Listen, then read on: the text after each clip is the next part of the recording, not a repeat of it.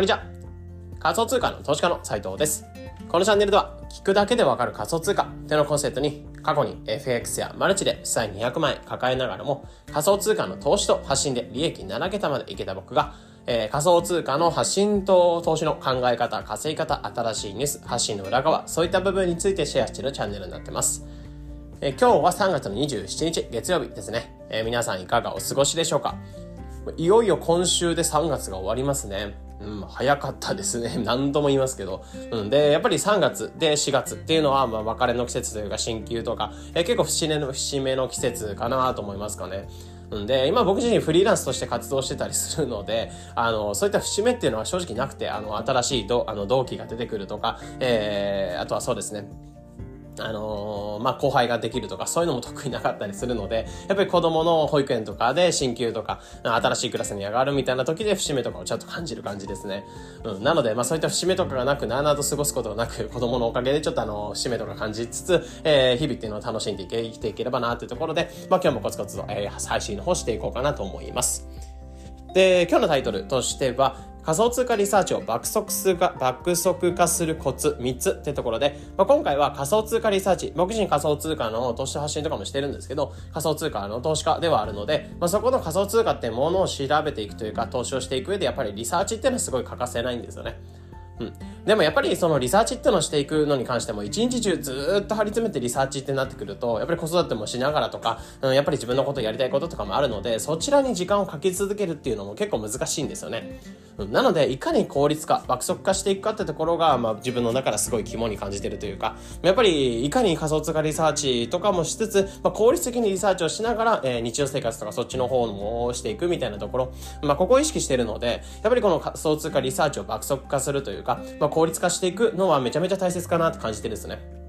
うん。なので今回に関しては、その仮想通貨リサーチで、そんな仮想通貨リサーチ結構時間とかかかる、まあ難しい内容ではあるんですけど、そういったものを効率化、爆速化していって、えー、さらに日常生活とかで、まあ時間を空けていって、まあやるべきことに時間をかけるところ、まあかけるべきところに時間をかけられるようになっていくかなというふうに思うので、まあ今回はそのためにやってることみたいなところ、まあ、僕自身のこの3つみたいなコツ、まあコツ3つも、3つをシェアの方していこうかなと思います。ごめんなさい、ちょっと今日口が回らないですね。なんですけど、まああの、それぞれ分かりやすいように、まあなるべく専門用語とかなしに、えー、仮想通貨リサーチっていうのを爆速化していくコツ3つっていうのを今回紹介していくので、ぜひ参考にしていただければと思います。うん、じゃあ、その仮想通貨リサーチの爆速化していくコツ3つ何なのかっていうところで言うと、1つ目っていうのがツール等をバンバン使っていくってところ。で、2つ目っていうのが、えー、発信も交えていくってところ。で、3つ目っていうのがコミュニティなんかも活用していくってところ。この3つがあるかなと思うので、1つずつ話していきます。で、まずツール等を使うってところで言うと、えー、これは、えー、言ってしまえば DeepL とか、まあ、Google 翻訳とか、あとは Twitter のリスト機能とか、えー、こういったものを使いつつ、もう本当に、あの、現代のツールみたいなものを効率化していく、えー、作業とかを効率化していくようなツールっていうものを使いながら、えー、得ていく情報っていうのを絞っていく、自分の中で無駄な情報を見る時間っていうのを減らしていくってところが、えー、まず一つ目かなってところを感じています。まあ、まず例えばツイッターとかで言ってしまうと、やっぱりこういったツール等を使っていくことで、シンプルにあの省力化というか、やるべきことっていうのに時間をかけられるってところはあるので、まあ、本当に無駄なところは削っていくってところなんですよね。うん。まあ、例えばで言うと、うん、まあ、例えばそうですね、料理とかで例えると、あのー、例えば玉ねぎのみじん切りをしますってなった時に、そのみじん切りをする際に、あの、いちいち、まあもちろんみじん切りして、好みの、えー、大きさに切っていくというか、まあ料理好きな方だったらいいと思うんですけど、例えばハンバーグを作る際に、えー、玉ねぎみじん切りめんどくさいですよね。で、そのめんどくさい玉ねぎの、えー、みじん切りっていうのをブンブンチョッパーみたいな感じで、えー、なんかこう、ブンブンブンブンあの、刃が回るような機械っていうのはちょっとあったりするんですけど、そのブンブンチョッパーを使いながら、あの、玉切りをただ入れて軽く切って、え、それでブンブンブンブンあの、刃を振っていくだけで、まあ、みじん切りができちゃうような、なんか簡単な本当に、えー、料理家電みたいなものがあるんですよね。うん、で、そういったものを、まあ、家電ではないんですけど、えー、そういった料理器具みたいなものがあるんですけど、そういったものを使っていけば、まあ、パンバーグのシンプルに作っていくのにちょっと手間を減らせて、えー、みじん切りをしていた、例えば数分とか空くだけで他の料理とか、ちょっと味付けの方に凝ってみるとか、自分の体力を余らせていくってことがあるように、まあ、仮想通貨リサーチに関しても、そういった、えー、ツールとか、えー、を使っていくことでかなり効率化できるかなと思ってます。うん。まあそうすることで無駄な情報を絞っていって、得ていく情報を絞っていくっていうことができるので、例えばツイッターとかで言うと、まあツイッターのリスト機能っていうのを使っていくと、まあ例えば自分のフォローしてる人とか気になる人っていうのをえグループ化して、で、自分の中のツイッターのまあリストとしてえ示していけるので、その人のタイムラインで何を更新してるのか、えその情報を何を更新してるのか、例えばニュースメディアとかをいくつかリストアップして、で、それをリスト化、1個のリスト化しておくと、まあそのニュースで更新されてる内容をザーッと読めるっていうところ。まあこうなってくると、タイムラインとかで、例えば誰かがいいねとかリツイートした、えー、なんかよくわかんない、えー、コンテンツとか、えー、なんかいらないコンテンツとか自分が見たくないのコンテンツ、まあ結局アルゴリズムがお勧めしてくるコンテンツとかをっていうのをやっぱり人っていうのは消化しやしやすいように作られてるので、そういったおすすめとかに出てくるような内容ってではなく、本当に自分が見たい内容、えー、自分が勉強したい内容とかをリスト化しておいて、で、そのリストを見ながら、えー、情報を効率的に吸収させていく。それで無駄な情報を見ないってところがめちゃめちゃ大切なんかなと思ってます。うん。で、そういったところで、あとは、やっぱ一つ情報を絞るってところももちろん大切はあるんですけど、えー、自分で全部やろうとしないってところですね。うん。まあ、ここに関してはさっき言ったように、えー、いろんなところを、まあ、例えば Google 翻訳を使うとかリスト化しないっていうところで、例えば一つのニュースを読んでいくときに、そのニュースを探すまでにまず時間がかかりますし、えー、リスト化しておけばサクッと探せます。で、しかもその Google 翻訳とかを使わないで、例えばニュースを見る際、仮想通貨ニュースって基本的に英語が多いので、その英語のリサーチをするときに自分で英語を最初から調べてやっていくよりは、やっぱり Google 翻訳とか DeepL とか使いながらガッと全部、え全文を翻訳した方が読みやすいと思うんですよね。うん。ってところで、やっぱり全部自力でやろうとしないってところもそうですし、えー、見ていく情報を絞っていく、流れてくる情報っていうのを絞っていって、えー、さらにリサーチの時間っていうのをさらに短縮させていくってところ、まあ、このツール等をうまく使いながら、えー、仮想通貨リサーチでの爆速化できますよってところですね。まあ、これが一つ目の使っているコツになってます。で、二つ目っていうのが発信も交えていくってところで言うと、まあ、これは先ほど言ったようにツールとかを使いながらもちろんインプットしていくことも大切なんですけど、プラスアルファアウトプットをしていくことで情報の摂取効率を高めていくってところですね。まあ、これは僕自身の配信とかでも結構聞いてくださってる方とかではわかると思うんですけど、やっぱり発信をしていく、え自分の中でインプットしたことをアウトプット、言葉にしていく、例えば Twitter の SN、え SNS とかで発信をしていくとか、Twitter とかでちょっとツイートしていくとか、ニュースとかをちょっと引用して、え、ツイートしていくとか、えそういった一工程みたいなものを、え、やっていく、え、アウトプットさせていくことで、自分の中でせっかくせっかく摂取した情報とか、そういったしょしょぼって情報摂取しても、まあ大体日本に、え、普通に人って忘れてしまうっていうところがあるのので、えー、せっかく摂取した情報というのを忘れてしまってはもったいないので、そこの摂取効率を高めていくために、え情報を発信していく。まあ、これもプラスアルファやっておくといいんじゃないかなと思うんですよね。まあ、別に発信って言ってなんかそんな有益なことをめちゃめちゃたらたらたらたら流し続ける感じではなく、本当にシンプルに自分で勉強したことをちょっとアウトプットしていく方ら SNS を使っていくみたいな感じ。メモ書き程度に使っていくってところ。で、あなんだろう、人のそのネット上にメモ書きとかとして残っていくのは大切なんですけど、やっぱりアカウントとかフォロワーさんがいる中で発信をしていくと、なんだ、間違えられないみたいなところもあるので、えそういった間違った情報を流せないというところはあるので、えそういった、なんだろう、えー、一個を自分の中から発信する、人に教えるつもりで、え学習ができるというところがあるので、そうすることで、え摂取効率がめちゃめちゃ高まるかなというところを感じてます。うん、なので、二つ目の方法としては、やっぱり、えー、爆速化していく。せっかく情報を絞って摂取しても、その摂取した情報っていうのは、例えばさっき言ったように食べ物とかで言えば、えー、例えばハンバーグを食べました。ハンバーグを食べたところで、自分の体の中で、うん、なんだろう、ある程度結構脂肪が超えてるような状況、うん、あの、栄養が足りてるような状況よりか、やっぱりある適当に自分の中でお腹が空いてる時の方が、ハンバーグの食べた時のその肉の、肉の吸収率とか、えー、そういった栄養素の吸収率みたいなのが高いと思うんですね。でところで自分の中でやっぱりアウトプットしていくことで、えー、その吸収率を高めていく。せっかく食べたハンバーグっていうのをそのまま下に出すんではなくて、ちょっと汚い話ですいませんね。えー、下に出し、下に出すんではなくて、えー、そのせっかく食べたハンバーグってものを作って時間かけて、えー、食べたハンバーグってものも自分の体の中に吸収させて、えー、血肉に変えていくっていうところ。まあ、こういった情報っていうのを血肉に変えていくっていう、まあ、一つの手段として効率を上げていく手段として発信も交えていく。まあ、アウトプットをつけ、えアウトプットを兼ねていくっていうところも、まあ、一つ効率化していくコツかなってところを思ってます。まあ、結果的にやっぱせっかく一回勉強した内容っていうのを忘れてしまったら、えー、もう一回勉強しなきゃいけないっていう手間、時間が増えるので、そういった手間を減らしていくってところで発信がプラスアルファいいんじゃないかなと思ってます。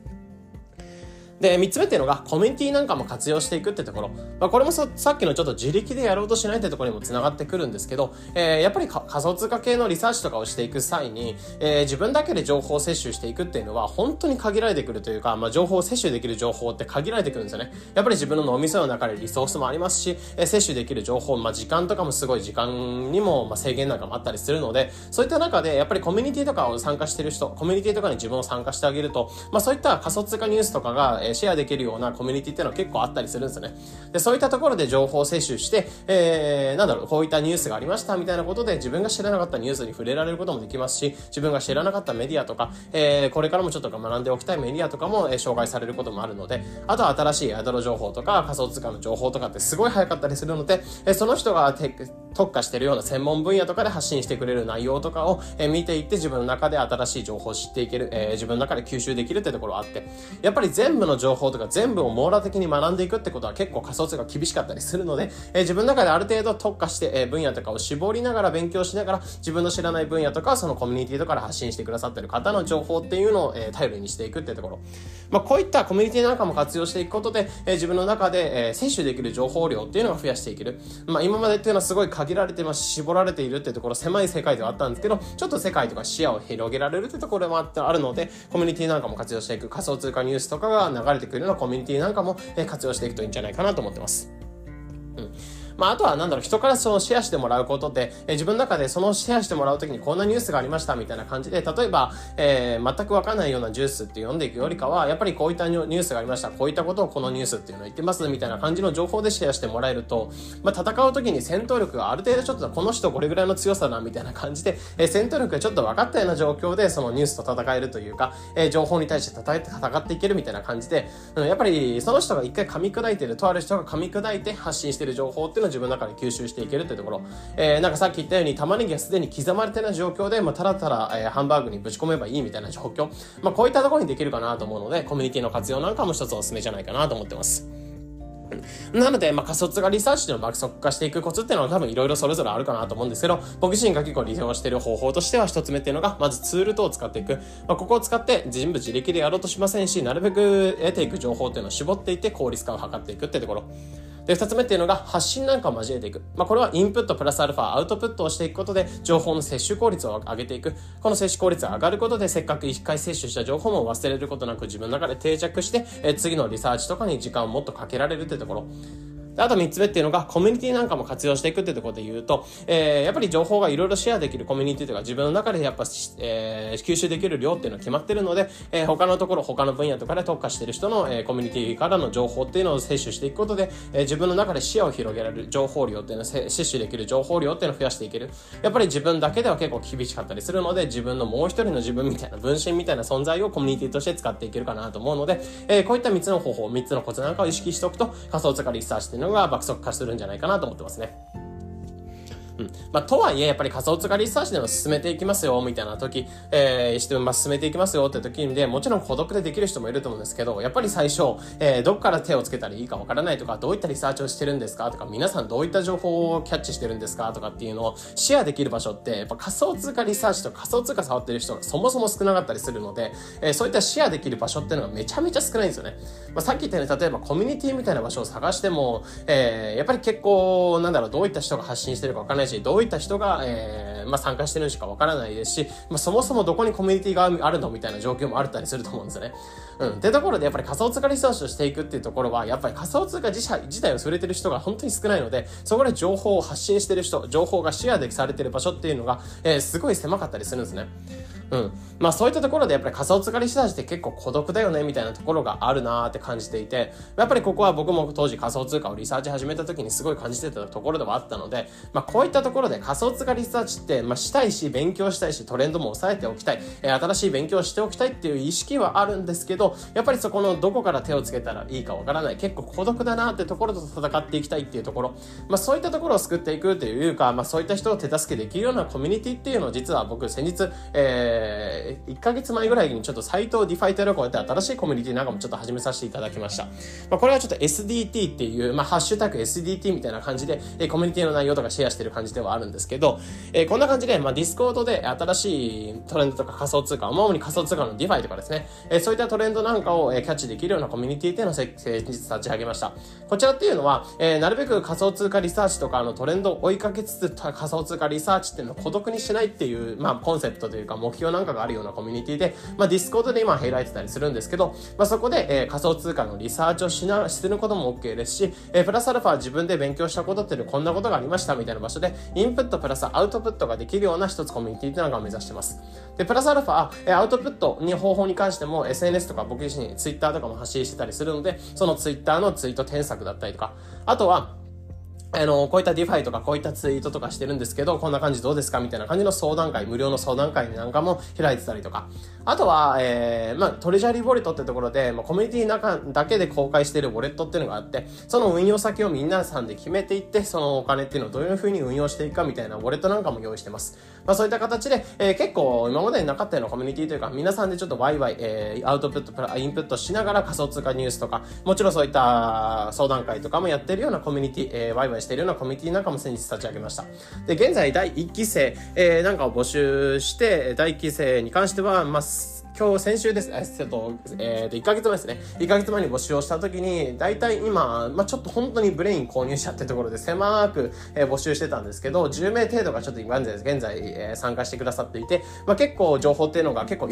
めちゃめちゃ僕もためになるような情報っていうのがワイワイ流れてくるようなコミュニティになってます。で、そのコミュニティの第2期生っていうのを実は、えー、今週末、えー、4月、ごめんなさい、3月の31日から4月の2日まで3日間限定ですね。3日間限定で、えー、コミュニティのまあ、第2期生っていうのを募集した後させていきます。で、この募集に関しては、まあ、コミュニティ第2期生を募集した後しますみたいな感じで、えー、参加していく形になるんですけど、このコミュニティに参加に関しては、えー、ウェイトリスト登録みたいなものをしていくことにしました。で、このウェイトリスト何かっていうと、まあ、このウェイトリスト、まあ、無料ではあるんですけど、このウェイトリスト登録しておくと、えー、コミュニティの案内っていうのが第2期生が来ますよ、みたいな、第2期生の案内が来ますよってところになってくるので、もしこのコミュニティとか、まあ、仮想通貨リサーチをしていきたい、まあ、孤独にちょっと勉強しておきたい、孤独はちょっときついな、みたいな方とかは、えー、こういったコミュニティなんかもご利用していただければと思います。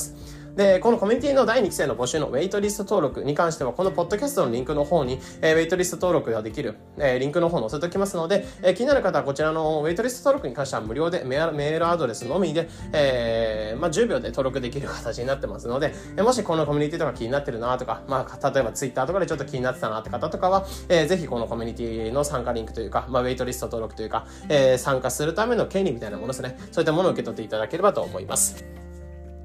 えところではあったんですけど、ちょっと最後宣伝メインという形になっちゃったんですけど、えー、今回に関しては仮想通貨リサーチを爆速化していくコツ3つについて話させていただきました。で、その3つとしては、えー、ツール等を使っていって、なるべく情報を絞っていって、自力で全部やろうとしないっていうところ。で、2つ目っていうのが発信も交えてインプットプラスアウトプットで、えー、情報の摂取効率を高めていくってところ。で、3つ目に関してはコミュニティなんかも活用していって、えー、なるべく情報がシェアされるような場所、自分では見えなかった、えー、知れなかったような情報なんかもシェアされるような場所に自分の身を置くってところ。まあ、こういった3つのコツなんかも、意識しておくと仮想通貨リサーチの爆速化できるんじゃないかなっていうところで話してきました。